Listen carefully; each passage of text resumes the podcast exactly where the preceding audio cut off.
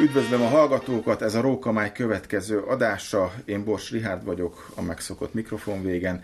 Mai vendégem, vagyis vendégeim, mert, mert ketten vannak. Pap István, a Sziget-Szent Miklósi Gazdák Vadásztársaság elnöke, és Ender Sándor, szintén a, a vadásztársaságból, mint vadászmester van jelen. Üdvözöllek benneteket, szervusztok! Szervusz! Szervusz. Mai témánk ugye egy, egy szeretett vadászat, de méltán vagy méltatlanul egy picikét el van felejtve, bár akik szeretik, azok nagyon szeretik. Ez az örvös galamb, illetve a, a vadgerle vadászata. Én úgy hallottam, meg talán még egyszer voltam is nálatok annak, annak idején Igen. vadászni, hogy ez egy, ez egy nagyon jó kis sport. Nevezhetjük sportnak? Na, nevezhetjük. Én úgy gondolom, hogy a, talán a korongozás után, vagy még a korongozás előtt a legkedvetebb sportvadászat, a galomvadászat mert azért élőben mégis eltalálni, az jobb, mint a röppáját meg, meg lehet tanulni a korongodásnál. Nagyon szeretik a vadászok. Valóban, aki, aki komolyan vadászik, az imádja a galambvadászatot. És valóban, ahogy felvezetőben is mondtad, egy vadkár elhárítás szerepe van, mert a galamb az általában, nem általában, mindig a napra forgó táblákat támadja meg, kimondta az őrvösgalamb, iszonyú károkat tud csinálni, legalább olyan kárt, mint egy vaddisznő egy kukoricásban és ezért szükséges is ezeknek a, vadkáknak az elhárítása, és amúgy meg pedig a sportvadászok szerelméért rendez, rendezik vadászatokat. Hogy tudtok kalkulálni vele? Mert ugye akinek van szarvasbékája, azt tudja, hogy egy évben van 30-ra lejtési lehetősége, nagyjából tudja a korosztályi szabályozást, és akkor azt be lehet táblázni. De nálatok ez hogy van? Mert vagy jön a galamb, vagy nem. Vagy, nem. vagy, vagy helyben tudjátok tartani, hát, vagy nem. Ez így igaz. Természetesen oda nagyon figyelünk a, a e, napra forgó táblákra. Általában, nem általában, mindig egyeztetünk a gazdákkal, hogy ők hol vetnek napra forgót, és mi is szoktunk vetni 5 hektár nagyságrendű táblát, ha a gazdák nem vetnek, nekünk muszáj vetni, pontosan a galomvadászatok miatt, mert nekünk azért a társaságnak egy bevételt hoz. Kalkulálni nagyon nehéz, mert úgy, ahogy mondtad, vagy van, vagy nincs. De ha van napra forgó, azért az örvös galamb megjelenik. Hát meg a társ, a, bocsánat, hogy belevágok, mert meg a termelőknek elment a kedv hosszú éveken keresztül, mert azért bizonyos terület részeken azért komoly károkat tud okozni a galamb.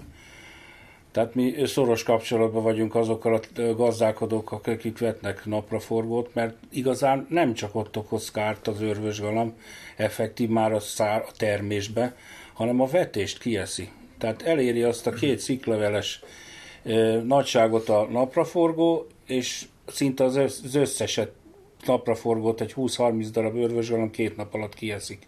Egy 5-6 hektáros táblát.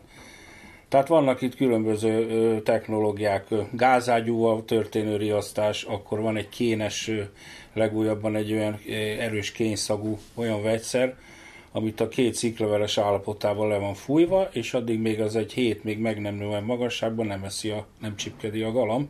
Természetesen nyúl sem, meg egyéb más ö, állat sem, ami az ősz, ősztől kezdve, ami szereti a napraforgót.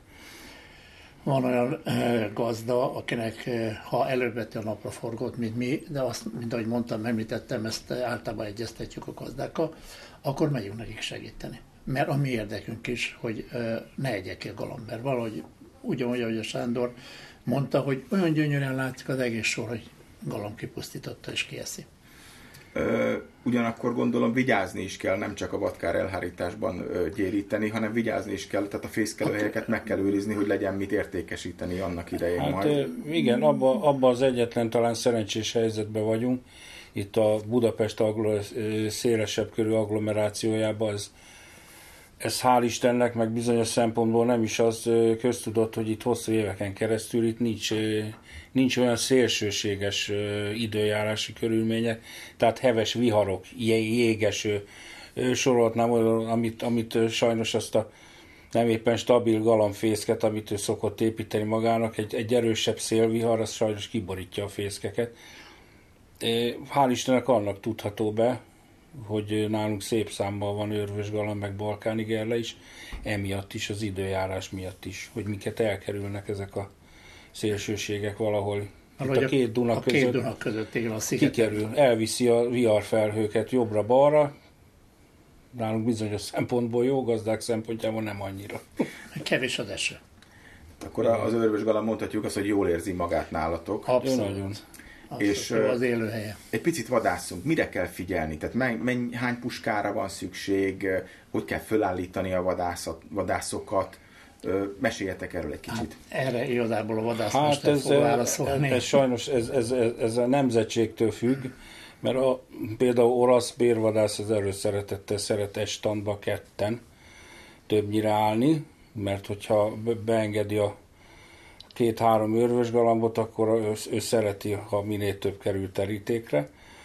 Ugye a nyugati vadász, német, osztrák bérvadász, ő szeret egyedül, ő nem nagyon fog- foglalkozik a, a, bocsánat, a lesépítéssel, vagy elbújni, de ő kimondottan balkáni gerlére.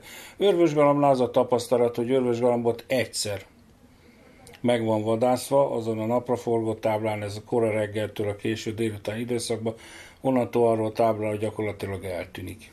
Egész idényre mondhatjuk azt? Egész idényre. Vissza-vissza a gerlevadászat közben visszaszivárog, mondhatnám körülbelül 5%-a annak, ami volt. Nagyon érzékeny a, a lövöldözésre. Örvösgalamb az sértődös. Tehát ez meg van lövöldözve, oda nem megy vissza többet. Hát akkor itt mondhatni azt is, hogy stratégiailag föl kell építeni az egész idényeteket, hogy melyik tábla után melyik jön. Ez föl, ez, föl van, ez föl van úgy i- ilyen építve is, hogy érdekes módon, hogy először jön az örvösgalamb, akkor gyakorlatilag nincs is gerle. Amikor már olyan érési stádiumba kerül a napraforgó, hogy tényleg kezd beszáradni, akkor jelenik meg a gerle. Az, örv, az örvösgalamb az képes teljes állapotában is komoly károkat csinálni a napraforgón. Tehát mi épp, épp most voltunk kint, már a villanydrótokon ülnek, és, és még talán három vagy négy napja, még van olyan napraforgalmi virágban van, és már az örvös galamb már ott ül, és figyeli, már eszi. Már várja, hogy mikor. Már várja, igen. Szinte, szinte napi rendszerességgel. Hihetetlen. Hihetetlen. Száraz állapotában már csak a balkáni gerle. Kicsit visszatérve a vadászokra, hogy mennyire mások a vadászati stílusok. Az olaszok, hogy mondta Sándor is, párosával szeretnek vadászni. De ők úgy, hogy a 40 fokos melegbe csinálnak a napraforgó tábla közepében ilyen kis kunyhókat, és abból vadásznak.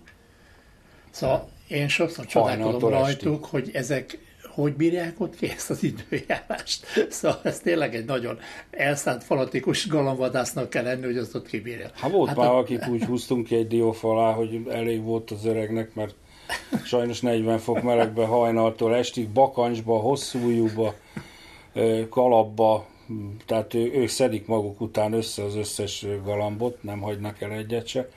Hát ez, az, ez, az egy fiatalnak is megterelő, hát még egy 60-70-80 éves embernek. De kitartó. Célszerű napközben mozgatni egyébként a, a, a leálló puskásokat? Nem. Nem, tehát mindig Örvös galambnál nem. kiszúrja. Kiszúrja, Ki. odafigyel, és akkor... stabil, fix lőállás kell, olyan álcahálós, amit, amit azért amit el tudnak bújni, és a lehető legkisebb mozgással azt, azt Föltettem volna azt a kérdést, hogy a a reggel vagy az este a jobb, vagy a délután, de itt mivel elhangzott, hogy teljesen egész mindegy. nap, Teljesen tehát itt folyamatosan mozgás Folyamatos. nálatok, és, és Eszik, iszik, eszik, iszik.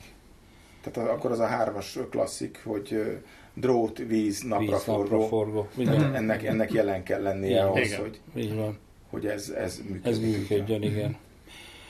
Míg az örvös galambnál ilyen nem jellemző a várostól vagy a településtől való távolság, de a balkáni gerle az igen, az érzékenyebb. A balkáni gerle az szereti a településhez ez viszonylag közeli napraforgókat. Ő nem szeret feleslegesen hosszút repülni, tehát ő, ő inkább a közeli dolog. Hát ebből azért van neki is lakossági engedetlenség is sokszor, de meg lehet érteni. Sajnos eljutottunk odáig, hogy nem örülünk a szerveknek is, de minden vadászat elején azért ezen a területrészen holnaptól ennyi fővel vadkál elhárító galambvadászatot tartunk, a helyi hatóság az mindenképpen erről tájékoztat van a rendőrség, és akkor van, amik többször ki is jönnek, leellenőrzik, hogy valójában balesetmentesen történik a dolog, lőirányok be vannak tartva, és eddig sosem volt még probléma, hál' Istennek.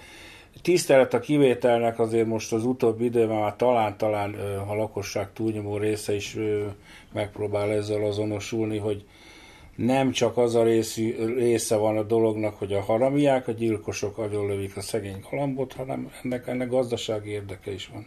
Nem is kevés. Persze gyakorlat, hogy ahogy az első puska eldördül, abban a pillanatban valaki biztos, hogy betelefon a rendőrségnek. Hogy itt lövöldöznek, a háztetőn kopog a, a sörét, szóval, amit el lehet képzelni. Persze, ami nem igaz, nem igaz, de hát vannak ilyen emberek, mint ahogy Sándor mondta, hála Istennek egyre kevesebben meg kell oldani a békés egymás mellett. Igyekszünk, igyekszünk, persze, igyekszünk mindig szólni. A, a, jó szó, a jó szó talán többet ér, igen. mint a, mint a Szólunk a, a ott lakóknak, hogy holnap vagy reggeltől vadászaton, úgyhogy vagy délutántól, úgyhogy elnézést egy másfél-két órát durogni fog a puska. Á, vagy megérti, vagy nem. Uh-huh. Nem érti meg, akkor rögtön hívja a rendőrt, szegény rendőr kijön, látja, hogy szabályos minden, elmegy haza. Persze, ugye a vadkár ezt, el kell hárítani, ez, ez, ez azzal, nincs, azzal nincsen uh, probléma. Picit visszatérve, ugye a, magára a közegre, ugye ez egy eléggé uh, zárt egység, egy napraforgó tábla. Igen. Ugye kutyára mindenféleképpen szükség van. Gondolom van hivatásos vadásznál, meg hát a vadászoknál is kutya. Melyik kutya erre a legalkalmasabb, hogy jól mozogjon, bírja a meleget, a hát, jó vadászkutya. Hát, talán, hát talán a vizslafajták. A német, illetve a magyar vizsla. Nagyon jók a labradorok is, csak ők szegények ebben a bődöletes melegben nagyon hama, viszonylag hama kidőlnek. Tehát itatni kell, hűvösbe kell őket fektetni. Meg hát nekünk sem mindegy, nekünk is nélkülözhetetlen egy pár jó kutya, mert mert ugye a bevételünknek a túlnyomó része ugye a nyugati, német, osztrák, dán vadász kollégák, ez darabszámos a gerle vadászat, tehát nekünk sem mindegy az, hogy mennyi gerle kerül terítékre, illetve mennyi veszik el, úgymond, és a kutyák azok nagyon hasznos szerepet játszanak ebbe a dologba, főleg a szárnyazott galambok terítékre hozásában nélkülözhetetlen. De a rövid szőrű kutya, ami, ami, ami bírja. viszonylag bírja. bírja Este ne kelljen sokat bogáncsozni Igen. belőle. Igen. Értem. Én nagyon szépen köszönöm, hogy bejöttetek és elmondtátok a tapasztalatokat. Egy, mondjam azt, hogy sikeres vadász idényt inkább nem mondok semmit, egy kalappal. Egy kalappal. Egy, szokták egy mondani. kalappal. Hát jó lenne, mert, mert félünk, hogy ez a nagy embargó ki fog hatni, és a nagy infláció ki fog hatni a vadászat, és hát egyre talán jönnek majd a külföldi német vendégek. Bízunk benne. Hát nekünk csak ez az egy marad a bizodalom. Köszönöm, hogy bejöttetek. Mi is köszönjük szépen.